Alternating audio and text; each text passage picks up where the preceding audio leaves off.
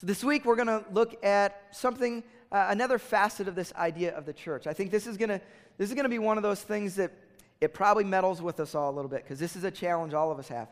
Uh, as we get into there, I just want to I want to play a little game with you. I need your help for a second, so I want you to talk to me this morning, okay?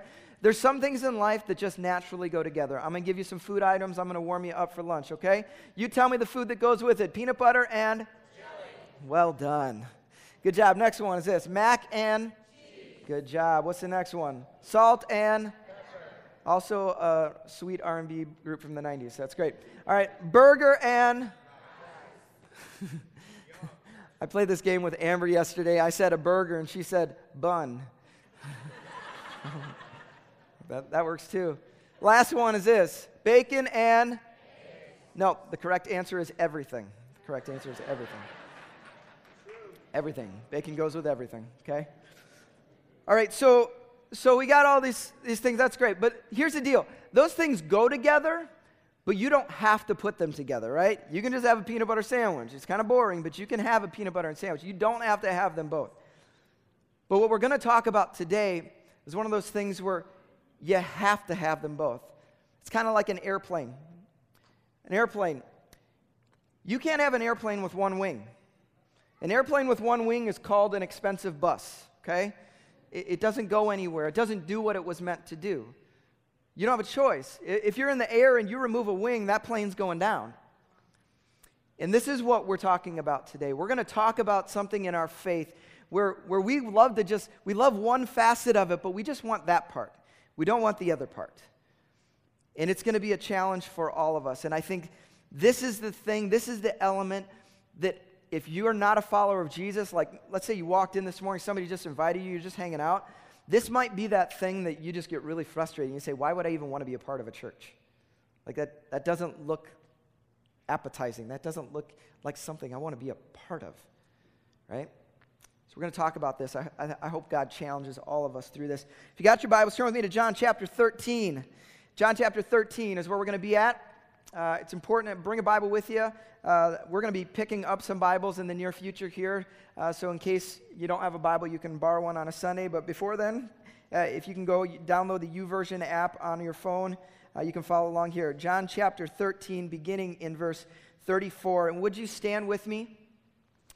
Just nothing sacred about that. It's just a tradition to, to honor the, the Word of God as we read it together. John chapter 13, beginning in verse 34, says this. A new command I give you love one another. As I have loved you, so you must love one another. By this, everyone will know that you are my disciples, if you love one another. Let's pray. God, I thank you. Thank you that you want to speak to us, Father. And I, I bet we've all had busy weeks. We've had stuff going on. And just for the next few moments, we just want to stop say, God, we want to hear from you. I don't want to go through the motions here, Lord. God, I want to hear from you. God, open our ears, open our minds, open our hearts, we pray. In the name of Jesus, everybody said, Amen. Amen. You can be seated. Well, this uh, couple of verses that we're looking at is a part of a really long passage. Uh, here, there's several chapters in the book of John where Jesus is talking to his disciples.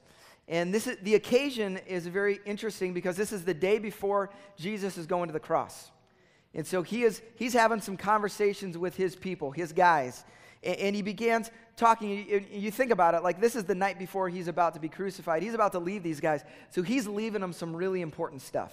He's leaving some really important thoughts that I want you to hold on to this. I don't want you to forget this stuff. The first thing Jesus does is he washes the disciples' feet. Remember that story where Jesus gets down and wipes the grubby feet of these guys, you know? And he just he, he's teaching them this lesson. What does it mean to follow Jesus? What does it mean to serve in the kingdom of God? It means you lay yourself down, right? He goes on later on and he, he gives this example of this, uh, the vine. He says, Listen, guys, I'm the vine. Stay connected to me. You're the branches. If, if you get disconnected from me, there's nothing you can do. But if you stay connected to me, anything is possible. Which I think is really critical for us to understand in faith. That sometimes faith, we think, well, we just got to muster this thing up work really, really hard on our own, and then our faith will be strong. But Jesus is saying, no, work really hard to just stay connected to me. If you stay connected to me, then you'll bear good fruit. Like good stuff will come out of your life. It isn't about trying harder, it's about remaining in Jesus, staying connected to Jesus. That's where the life is at, okay? But in the middle of this, Jesus kind of comes and, and brings up this command. And I think it's interesting because he says, I'm going to bring you a new command. Is a new command because this isn't really a new command. Like this idea of loving, it's throughout Scripture. You can go all the way back into, into the Old Testament early on. There's this command to love. God's been talking about loving people for a very, very long time. This is not new. It's kind of like the conversation I had to have with my kids this past week. If you follow me on, on Facebook or Instagram, which if you don't, do it because you'll be entertained sometimes, okay? But I had to have a conversation with my kids. This past week, I'm, I'm, I'm going about, I'm voice texting someone. And all of a sudden, my kids start acting crazy and they're fighting in the other room, and I have to go deal with it. And I come back afterwards and realize that my voice text had captured everything I had just said to my children. And so here is that conversation Kids, Levi, what are you doing to your brother? Get over here. What are you doing? Okay, get off your brother. Levi, we had this conversation. Change your behavior. If your brother is screaming, then he doesn't want you to do it, okay? Go find something else to do. That's the conversation I have with my children. How many ever had that conversation before with your kids, right? exactly. I've had, son, we've done this before. Don't hurt your brother, okay? God has been having this conversation with his people for a long time. Love each other. You should love each other. But Jesus comes and he says, A new command I have for you. See, what makes this new is not what Jesus is commanding, it's how he's commanding. Okay? Because he didn't come to the disciples and he say, hey, just love each other the way the world loves. And he didn't even say, love each other the way you love. He said, I want you to love one another the way I have loved you. See, he takes it up a notch. Jesus takes this up to a level that we can't even fathom. He's like, I know how you guys love each other. I've watched how the world loves one another. That's great, but I'm commanding something different. I want you to love one another a totally different way. I want you to love one another the way I have loved you. And he's speaking specifically to the church here. He's saying, Listen, I'm talking about my disciples, how you love each other. I want you to think this way. There's a couple things about Jesus' love that is different than our love. The first thing is that Jesus' love was a self emptying love self emptying love. There's a verse out of Philippians chapter 2, and it says, uh, Your attitude should be the same as that of Christ Jesus, who, being in very nature God, did not consider equality with God something to be grasped, but he made himself nothing. And the literal word there, it means he emptied himself. Jesus emptied himself. He emptied himself of his divinity, uh, of being up in heaven. He emptied himself of all of his rights that he owned as God. Like he deserved all this. He deserved everyone to serve him, but he didn't. He said, You know what? I'm going to lay that down. I'm going to lay my rights down, and I'm going to serve selflessly. He laid so much down. He came, think about it. There is no further path that you could take than to go from God to a baby who's dependent on other humans to change his diaper. Does the gap get any larger than that? And Jesus said, I'm going to empty myself. I'm going to empty myself, and I'm going to serve, and I'm going to give. Okay? See, that's what our love is supposed to look like for one another. That's not what normal love looks like. And normal love in our world is like, I like you a lot, and as long as I like you, I'm going to do stuff for you. But the moment you annoy me, I'm done right? Isn't that what, I mean, let's just be real. That's how the world operates. Jesus says we are to empty ourselves, but it's more than just an emptying love, it's self sacrificing love. It's where we say, you know what? I'm going to take, I'm going to take some pain even for this thing. I, I'm going to endure some things for this relationship. That's what Jesus said. And, and what I love about this command is that Jesus had this long term relationship with these guys, right? He's been walking. So this isn't just a vague thing. He's going to say, Hey, Peter, hey, Peter, you remember how I loved you? Remember when you were just, just fishing, just doing your stuff, and I came after you? Walked to d- disciples who were serving as tax collectors. Hey, remember when you were doing the thing that everybody hated? Nobody wanted to be around you? Remember that? Remember how I invited you into my life and I loved you that way? When I was willing to be seen with you when nobody else would have wanted to be seen with you? That's how you should love people.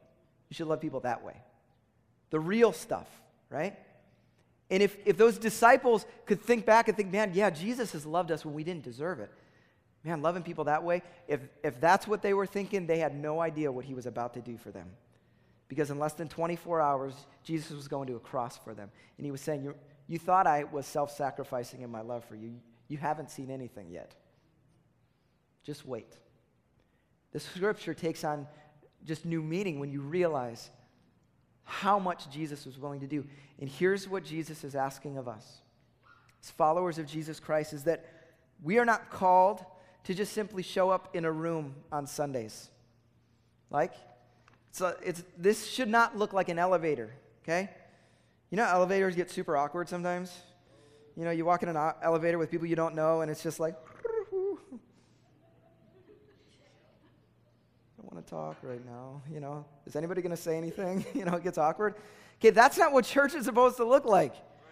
Okay, we don't just show up to a building for a few for an hour on Sunday and then walk out the door. We're supposed to be a community that genuinely loves one another, that empties ourselves. We say, God, it doesn't matter what my rights are. I'm not standing up here because I have a right for anything. I want to empty myself of that so I can serve my brother or sister. That's what love is supposed to look like. That's what the church is supposed. I'm supposed to sacrifice. So you know what? Sometimes it's going to cost me some money.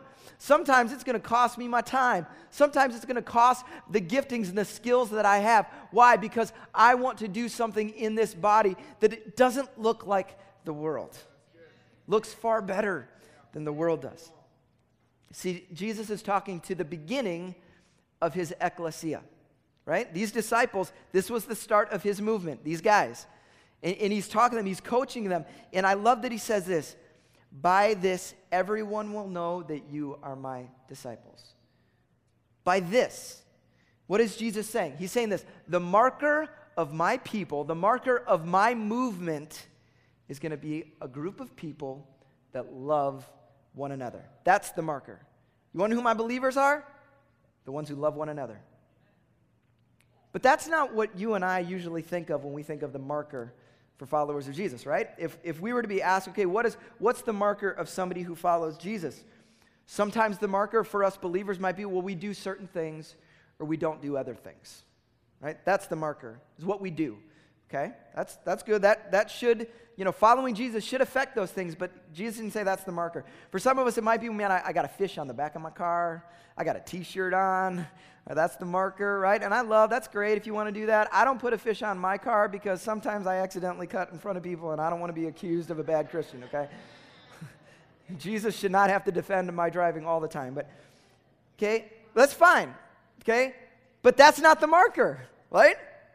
That's great if that was what he said, but that's not what he said the marker is. See, other people, you might say, well, what's the marker? Well, I go to church, I attend church, you know, or I go to Christian concerts, or I eat at Chick fil A, right?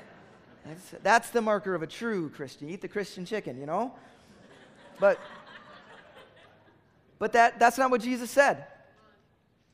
And here's the other one, and th- this one's a hard one. He didn't even say by our Bible knowledge. Okay? By our Bible knowledge. I am all for Bible knowledge, okay? I am up here teaching the word, not my opinion, okay? I am all for Bible knowledge, but you need to hear this. Bible knowledge is a means to an end, it is not the end. Just knowing the word, I know some crotchety people who know this book inside and out. They know it. They know all the ins and out, and they will make you feel bad because you don't know it. That is not what Jesus said you will be known because you know this book inside and out. No, you will be known by your love for one another. Okay? Knowledge puffs up, love builds up. That's what it says. Okay? And so we need to dig into this word. We need to know the word of God. But if the end result is not a love for one another, then we don't understand what we're reading, okay? We have missed the point, ladies and gentlemen, okay? That's not the marker. You would say, well, those are some things, but the outside, I want to think, well, what, is, what would non Christians, what do non believers say about Christians? Well, what's a marker of a Christian? Maybe they would say, well, you know, Christians are those people who are really opinionated and they're, they pick it. They show up at bad stuff and they pick at stuff, you know? They meddle on Facebook and start posting things and just start fights on Facebook, okay? Some of us know Christians like that. They just want to pick a fight. They would say things that they would never say to a person's face, but they'll post it on Facebook, right? Listen, that's not what we're supposed to be known as. hey, really angry people who post mean things on Facebook, that's not what we're to be known as. We're not to be known, as you know, non Christians would say, what's the number one thing? Hypocrites. They're hypocrites, right?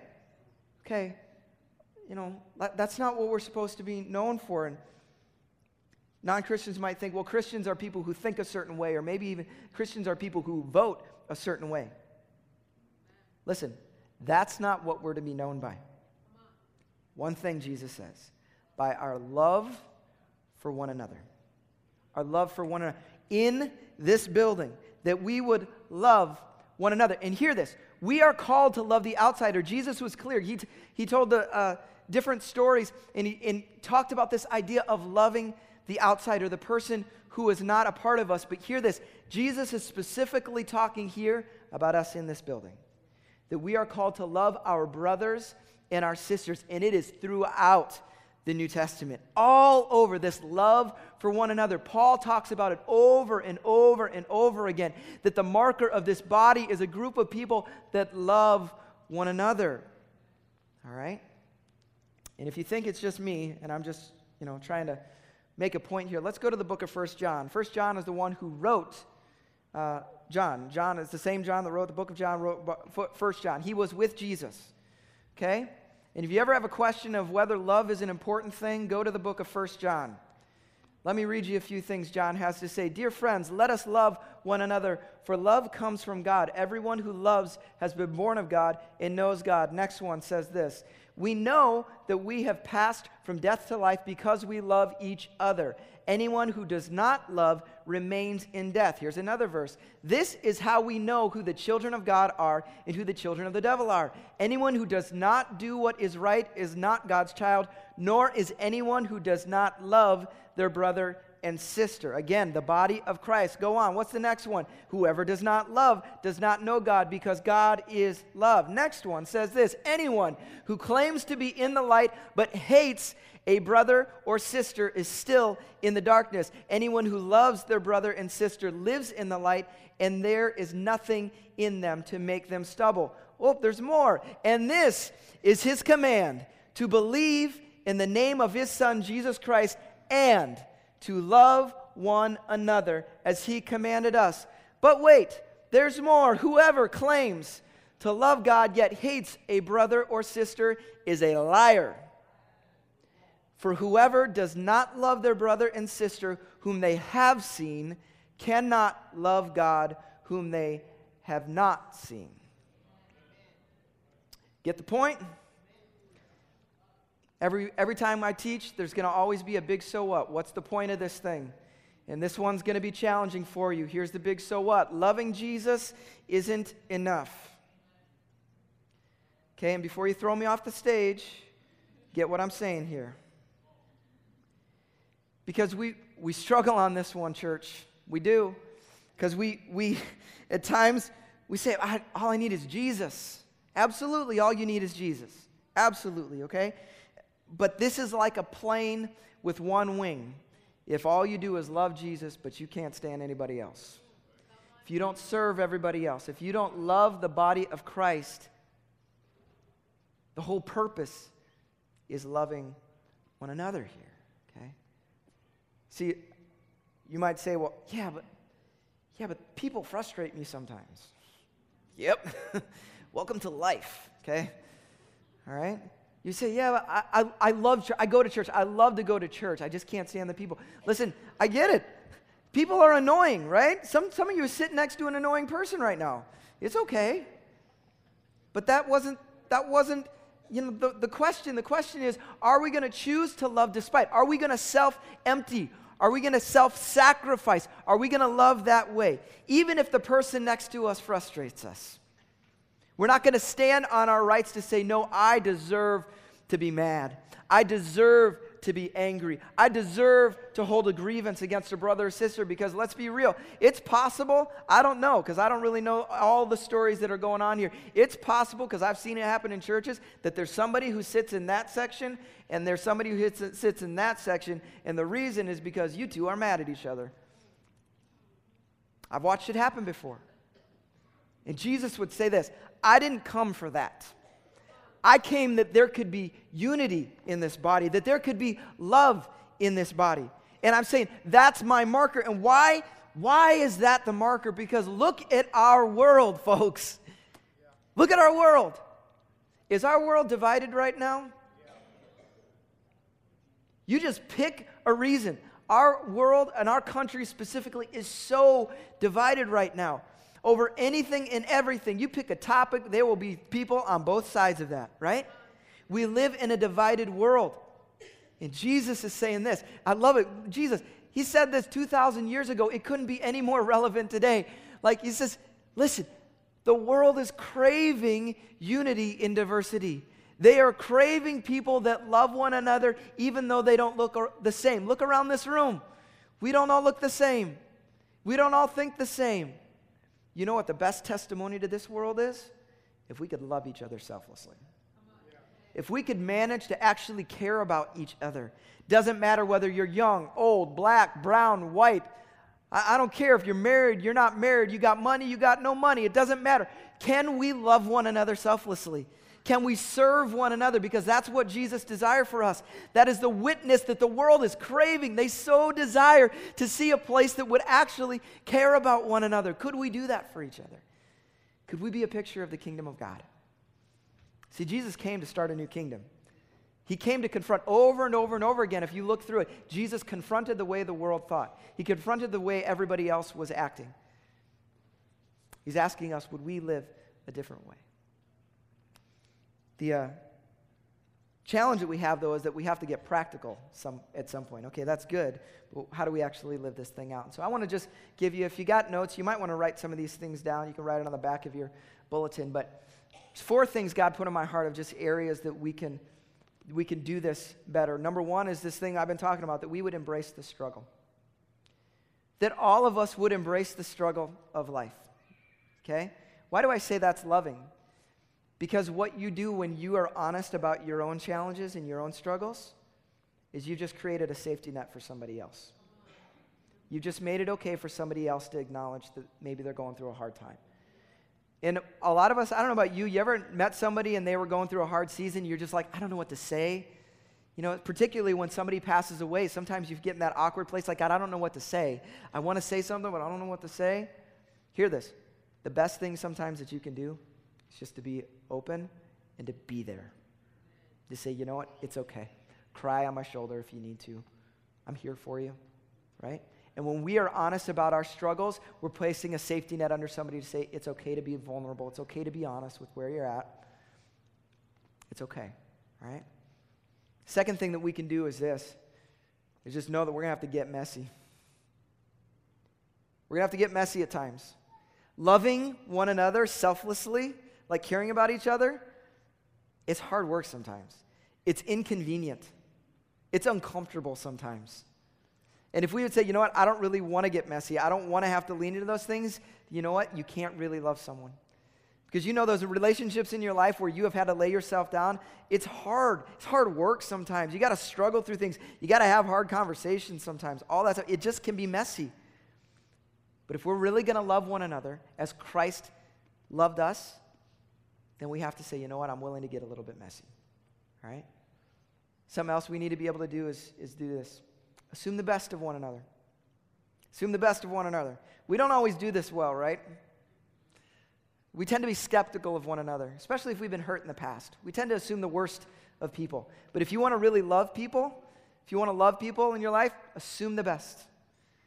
If they make a mistake, you have two choices. You can say, they're a horrible, evil person who was trying to hurt me. Or you could say, they just weren't thinking. They made a mistake. Maybe they're oblivious to what just took place. If we're going to really love one another, then we have to assume the best of one another. Assume that we really care about one another. Assume that we're all works in progress, right? Give each other the benefit of the doubt a little bit, right? Like that's what love looks like. Last thing is this, and this is one that's important to me that we're going to deal with conflict in a healthy way.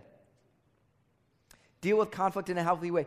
There may be no greater tool that the enemy uses than dysfunctional relationships inside of a church. Okay? That here's what happens sometimes. You and I, we get, we get in a fight. We're in a fight. We're, we're, we disagree about something. You hurt me. You offend me. I offend you. Something like that happens. And rather than us dealing with it, what so often happens? I go to all my buddies and talk about it. Can you believe what so and so did to me? Can't believe they hurt me like this. Can't, and we just jabber about it, right? Now we go to somebody, I go to mama. Mama, you got to hear what everybody was saying, how horrible that person over there is. We go to we anybody who will have an open, just some random guy on the street. You should hear what this person did to me. You can't believe what they did. Okay? Scripture in Matthew 18 is very clear. When someone offends us, when somebody hurts us, we have one job to do to go to them. Talk to them.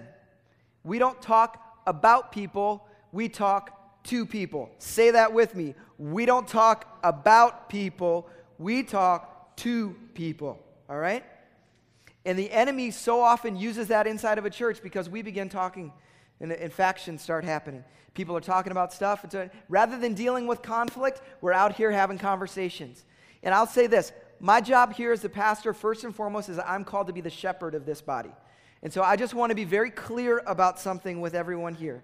Okay, I don't, I'm not somebody who likes to be super firm or about certain things, but if there's one thing I'm going to be firm on in this body, it's this one. Okay? If I hear anybody in this body talking about people as opposed to talking to people, you're going to have a conversation with me, okay? Because that is the most destructive thing for this body, okay? Just hear it. Here's your warning. I will come talk to you about it because I, my job is to protect this body, and I will protect this body. I will lay my life down for this body of believers. And we are called to love one another, and there's nothing more destructive than unhealthily talking about one another, okay? If you've got an issue with me, you better not be talking about it to somebody else. You come talk to me about it, all right? I am open. I will have that. My door is wide open. Come talk to me. But do not go talking to somebody else about it.